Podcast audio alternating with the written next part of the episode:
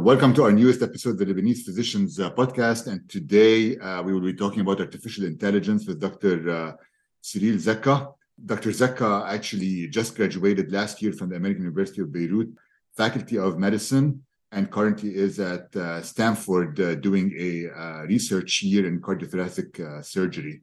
The reason we invited Dr. Zakka today is to discuss the role of artificial intelligence in medicine because Dr. Zakka has been involved uh, with a lot of projects while he was in Lebanon and currently while he's in uh, the San Francisco uh, area. He was actually director of the Artificial Intelligence and Medicine program at the American University of Beirut. Uh, welcome, Cyril, to the podcast.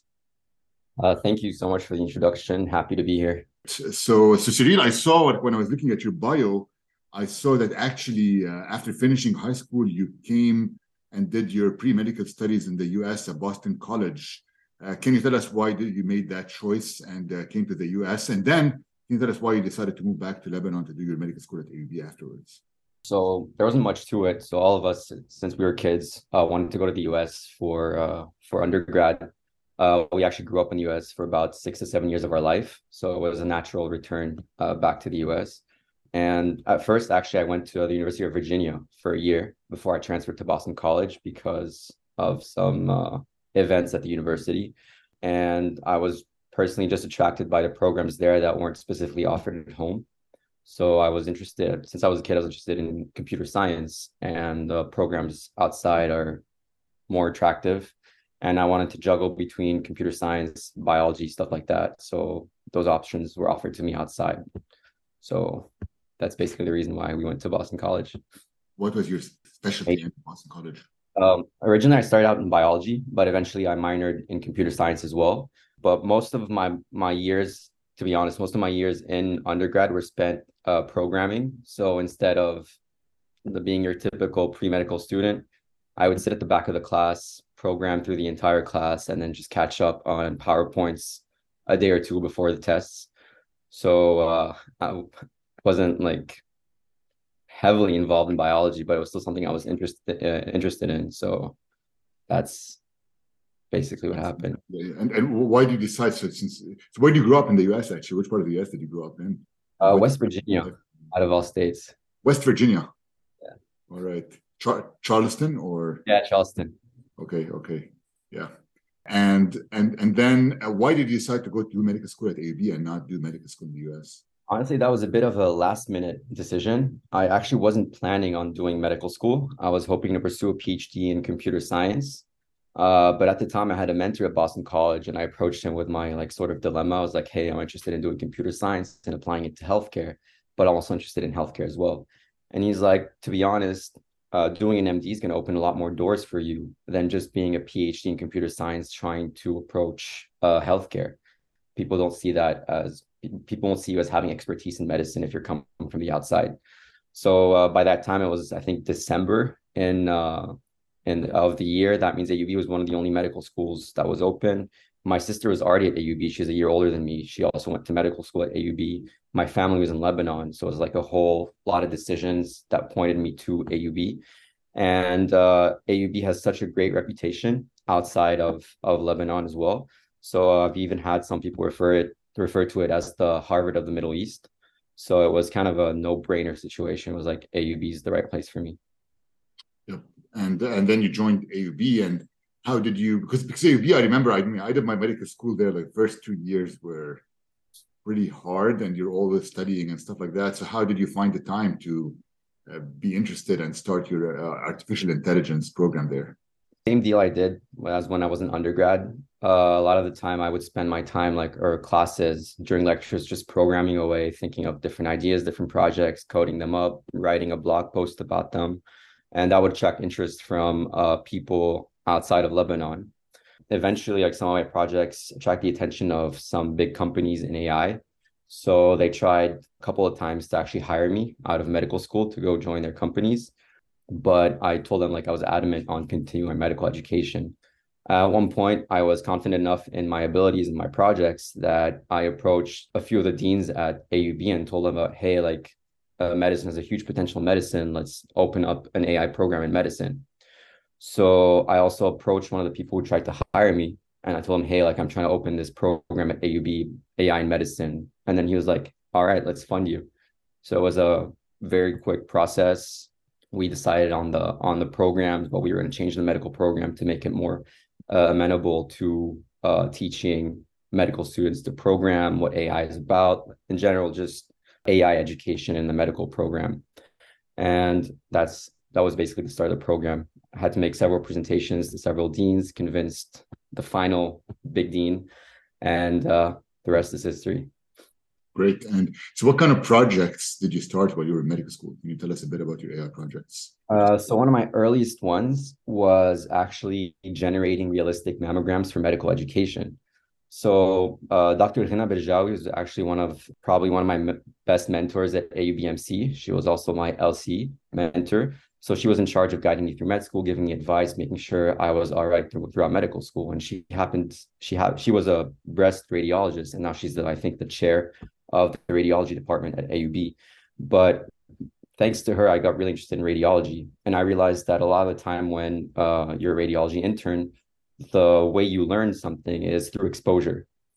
So I didn't feel like that was the best way to learn something because if you're not exposed to a certain disease as much as other, other diseases you're not going to be as good as diagnosing it later on those are considered or those are called miss errors so i had the idea of generating mammograms um, uh, using ai so basically you can tell the ai generate a mammogram with a lesion at this specific spot make it spiculated etc so and that and that way i could if I ever wanted to, or if someone ever wanted to teach a, a radiology intern what a specific disease looked like, they could just generate it. And those mammograms are of such high quality that radiologists at AUB couldn't tell them apart uh, from uh, from the real ones. So it was more of like random guessing. And even more than that, you can now, whenever you're doing a machine learning uh, project, if you don't have enough classes, you have class imbalances. So there's not enough of a certain class or a disease class, you can actually use these algorithms to generate more data for your algorithm. So it's like a two, like a double edged, not double edged, but like two, two, uh, two birds, one stone kind of deal. And uh, so that was the first project. Uh, went by really well, was pretty successful. Uh, the next one was, I think, in uh, Med 3. Uh, I'm talking about the projects that worked. There were a lot of projects that didn't work. Uh, in Med 3, uh, I went into surgery and I fell in love. And despite uh, reading up on all the surgeries, the complications, procedures, etc., I first stepped into the OR. I had no clue what was going on. I was like, all right, I have no clue what this organ is, what this artery is. I have no clue what's going on. So I thought to myself, there has to be a better way to do this. So I gathered a bunch of my friends. I'm like, hey, like, uh, we picked an easy surgery, so cholecystectomy. And I told them like, hey, all right, so this is the liver, this is the artery, this is gallbladder. Uh, I want you to take a bunch of these frames and draw uh, the outlines of the liver, draw the outlines of this artery, draw the outlines of the gallbladder. When we gathered enough data, I trained an algorithm to actually outline those or segment those structures in real time during surgery. So as you're doing surgery, uh, students are able to see which uh, organs are which, which arteries are which, etc. And that also has the added benefit of um, kind of paving the way towards autonomous surgery since if an algorithm is aware of a surgical scene, then it's then able to act on that scene. So that was the first stepping stone towards my interest in uh, autonomous surgery. All right. And, and, and have you published any of this data that you've created? Data hasn't been published. I was actually, because I wasn't the one that labeled the data, so I actually encouraged uh, the, the group, the original group to actually pursue publishing of that data set and their labels. But I think they got too caught up in like medical work and uh, I don't think it ever panned out. And, and, so basically, what you're doing, what you were you were doing in your medical school years, was using AI potentially for like simulation training, right? Like sort of exactly. similar to simulation training, but instead of doing it using a mannequin, basically doing it using AI for both surgeries and mammograms and others. Exactly. All right. Tell, tell me a bit about the program that was created AUB, the AI in medicine uh, program. Is it still ongoing now that you left, and what were what are its goals? All right, so the AI in medicine program is uh, designed to be this sort of uh, program that you can approach if you have this this project in artificial intelligence where you want to affect change uh, at the hospital by using big data, artificial intelligence to better patient care. Well, we're a bunch of clinicians, uh, a bunch of medical students who who have actually learned or already know how to program, and you pick your own project, pick who you want to work with, get your own data set from the hospital, and basically get started. It's ever since I left, um, there's been uh, my colleague Jad Asaf, who's actually uh, taken over. He's currently in Med 4, uh, interested in ophthalmology. He's doing a pretty good job. Uh, no complaints here. And it's basically anytime you have a project, even if you're a medical student, you're attending, and you have no knowledge about AI, but you have you think you have a potential project that might work out, approach the center, and there are a bunch of students willing to work with you to see that project through. Excellent, and uh, yeah, hopefully this this program will will continue. I mean, it's a pretty good program, and AI is probably the future at this point. So I also saw that you have a patent. Can you tell us a bit about the patent that you have? Honestly, I wasn't heavily involved in that patent. I was just the one guiding Jad and uh, uh, and throughout the project, but I didn't actually do any of the coding. I just proved that this was possible to do, uh, provided the proof of concept, uh, minimum viable product, but he actually saw the entirety project afterwards. So it was just detecting keratoconus using OCT image and a bunch of other diseases I think they're adding. I don't think the patent was approved yet. It's still pending. We have a year to submit more paperwork, but it's it's on the way. All right. And uh, what are you doing at Stanford now? Oof. I can't go into too much detail. Yeah, just uh, uh, so we're doing a lot of autonomous surgery. Uh, we've partnered with uh, some of the top people in robotics, actually some robotics companies as well, and we're teaching a bunch of robots to do certain procedures in cardiothoracic surgery. Um, we're also developing a lot of cardiac imaging models, and we're using a lot of these natural language processing large language models uh, in conjunction to for various clinical applications. Great. I mean, yeah, there's a lot of robotic companies based in the uh, Silicon Valley area. Actually, I've been out there because I do the robotic bronchoscopy. So I've been out to the J and J headquarters over there in, Silicon Valley. That's one of the groups we've been in contact with. You have been okay, yeah, yeah, yeah. So basically, robot robots mostly for surgeries, not for pulmonary medicine or for everything honestly, the techniques we're developing can be applied to any uh, any companies. We've actually been uh, in contact with companies that do o- OB-GYN uh, procedures, uh, also palm, palm, palmo procedures, GI procedures. So the techniques we're developing are actually applicable to, to any subspecialty, but since our research is in cardiothoracic surgery, uh, we're just mainly showing the outcomes in CT surgery. But uh, for example, one of the projects we announced is a foundational model in surgery, foundation vision model. So it'll be this vision model that's a computer vision model that's able to uh, outline or segment, uh, predict uh, surgical actions in all types of surgeries. So we recently uh, received funding for, from Stanford for that as well. So basically, what you, because I'm a, I'm actually an intervention pulmonologist. Uh, this is my so basically what you're trying to do is trying to predict uh, what surgical action should be taken, let's say for a specific lung nodule when the surgeon goes in with the robot, right? Uh, depends on the goal you're trying to achieve. We're creating this model where you can just fine tune it on specific tasks, uh, on a specific task. So in your case, it would be as you're doing your bronchoscopy, it would highlight a certain nodule for you uh, that you might possibly miss, or it might just tell you, all right, these types of nodules tend to be benign. There's no reason to not in lung, but uh, there's no reason to to take them out, for example, in GI. So it's kind of this uh, autopilot for for sur- for surgical procedures, but not by replacing surgeons, by but by augmenting their capabilities and kind of like filtering out the noise so they can focus on what's important. Yeah, I mean, it's even lungs. I think it's important because you're doing a lot of lung cancer screening, CAT scans, and you have a lot of lung nodules. So you go in, there's three lung nodules that might point you out to one of them and say the two others probably are benign, so maybe don't bother biopsying them or don't bother removing them in that case. And that's pretty good. And so, what do you think? So now, I mean, AI is getting very big, and recently everybody's been talking about uh, Chat GPT. So, what do you think of that?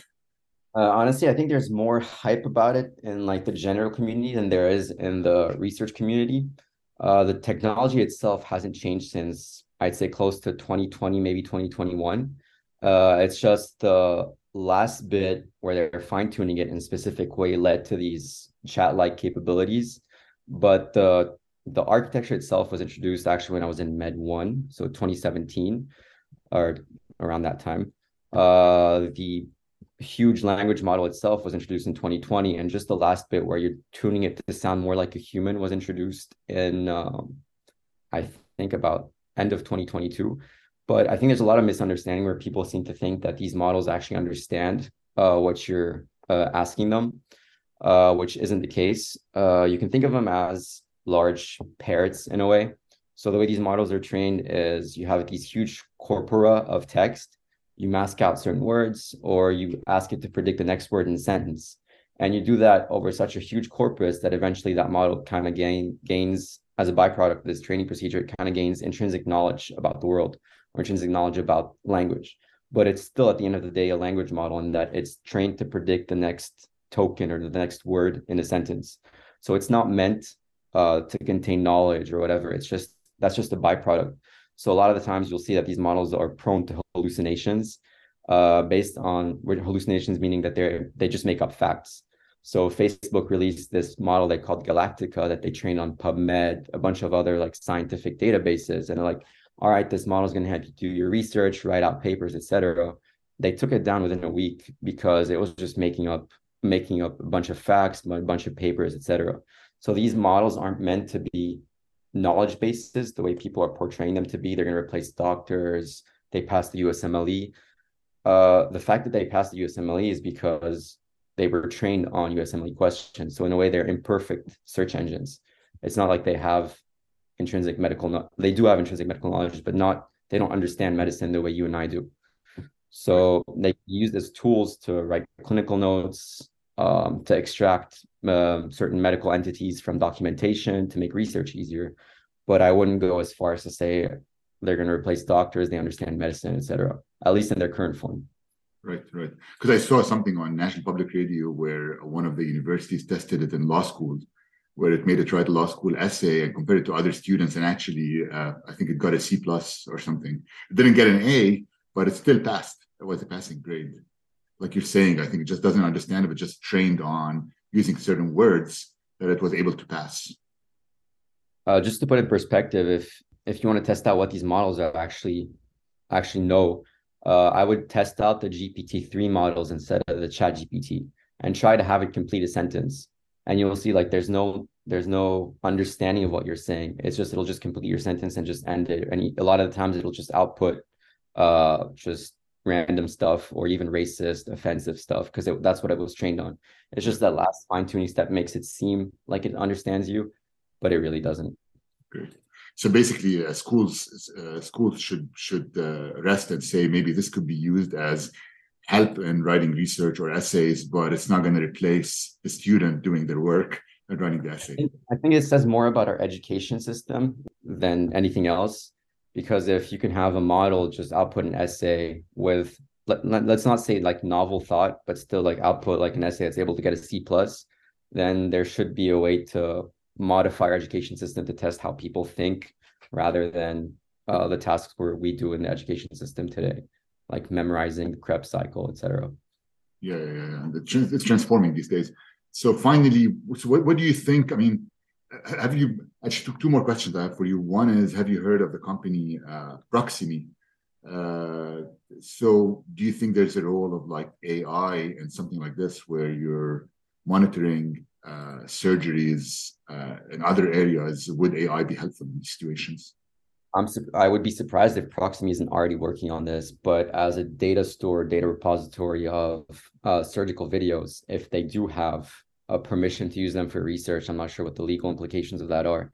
Uh, I'd be surprised if they weren't already working on these foundational models for surgery as well, because they have such a vast repository of surgical videos from different uh, from different hospitals across the world. Right. So uh, I'm sure they're working on something similar. A lot of companies are.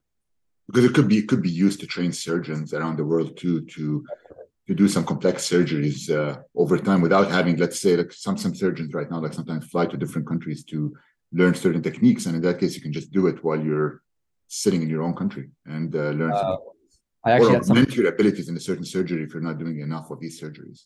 Yep we actually have an ongoing project like that for surgical simulation using these models where it's like realistic surgical simulation based on networks trained on a um, variety of surgeries as well. Yeah, yeah. mainly robotic for now, but we're, we're slowly expanding to other subspecialties and procedures. So, uh, a natural question now. So, what do you think is the future of AI in medicine? Do you think AI will be a big thing in the next 10 to 20 years? Oh, definitely. Uh, there's a radiologist here who's the head of the AI program, and he said something that I wholeheartedly agree with that uh, physicians, or in his case, radiologists who use AI, will surpass radiologists who don't. It's a lot like using the mo- the modern techniques in in any med- medical field. If you're not using modern technique that's able to augment capabilities, you're going to fall behind uh, the curve. And there are a lot of studies demonstrating that uh, AI alone uh, doesn't do as well as a physician alone and both of them don't do don't do as well as an AI plus uh, physician approach. Mm. Uh, although there was a study last week that proved the opposite, but the majority of studies show that AI plus physician do a lot better uh, than either of them alone. So there's a lot of transformative potential. Um, I would say just at least have some passable knowledge about how these models uh, work because you don't want to have a company approach and be like, hey, we have this model that works great in the USA, uh, and they implement for you in Lebanon, let's say, and it just does really bad because populations are different, disease distributions are different. So just having this, just passing knowledge about how these models works, how they're how they're made, how they're trained, would just go a long way into implementing them correctly in our medical system. And any advice you have for uh, medical students who are graduating after you right now in terms of AI and how to approach this issue? I don't, I don't, I don't know if I'm the best person to give advice, but what I tell my friends a lot of time is just follow what you're passionate about. This ha- just happened to be what I was passionate about, and it pay- paid off. But if you're just getting into something because that's the cool thing to be into, personally, I don't think you might be successful, but I don't think you're going to be happy, which is more important. So, uh, not everyone is meant to program or train their AI models, but I think programming in general should just be a tool, just like learning to use a computer, learning to use Word, etc. Should be a tool you use or learn for your daily tasks. But for AI in general, if that's not your passion, there's no reason to get into it. Just get like some passing knowledge and then um, and that's that's more than enough. But for those actually interested in AI, you you'll know what to do if you're passionate about it.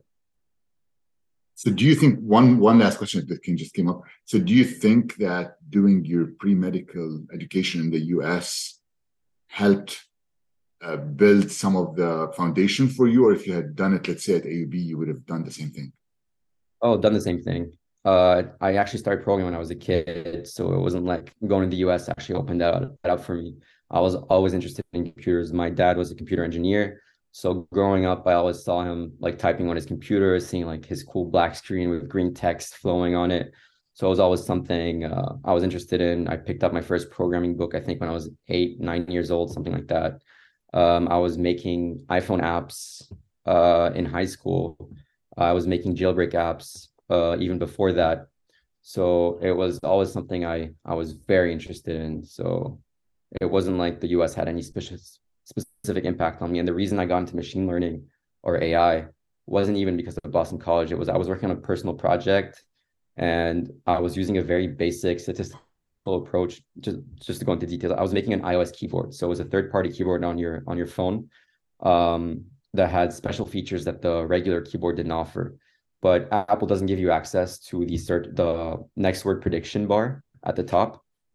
So I had to implement that myself. I was using a very simple n-gram model, which uh, doesn't scale uh, well if you're going into trigrams and stuff like that. And it wasn't very accurate. So I kind of googled around looking if there was any any better approaches, and that's when I discovered neural networks and took off from there. Great. So uh, thank you, thank you, Cyril, for for being on this uh, podcast and for discussing the role of AI in medicine. Hopefully, people learned uh, some things about uh, the role of artificial intelligence in medicine. and Also, I think thank you for highlighting some of the role of ChatGPT. Hopefully, people will learn some more about it from this uh, podcast. Thank you. Thank you. Thanks for having me.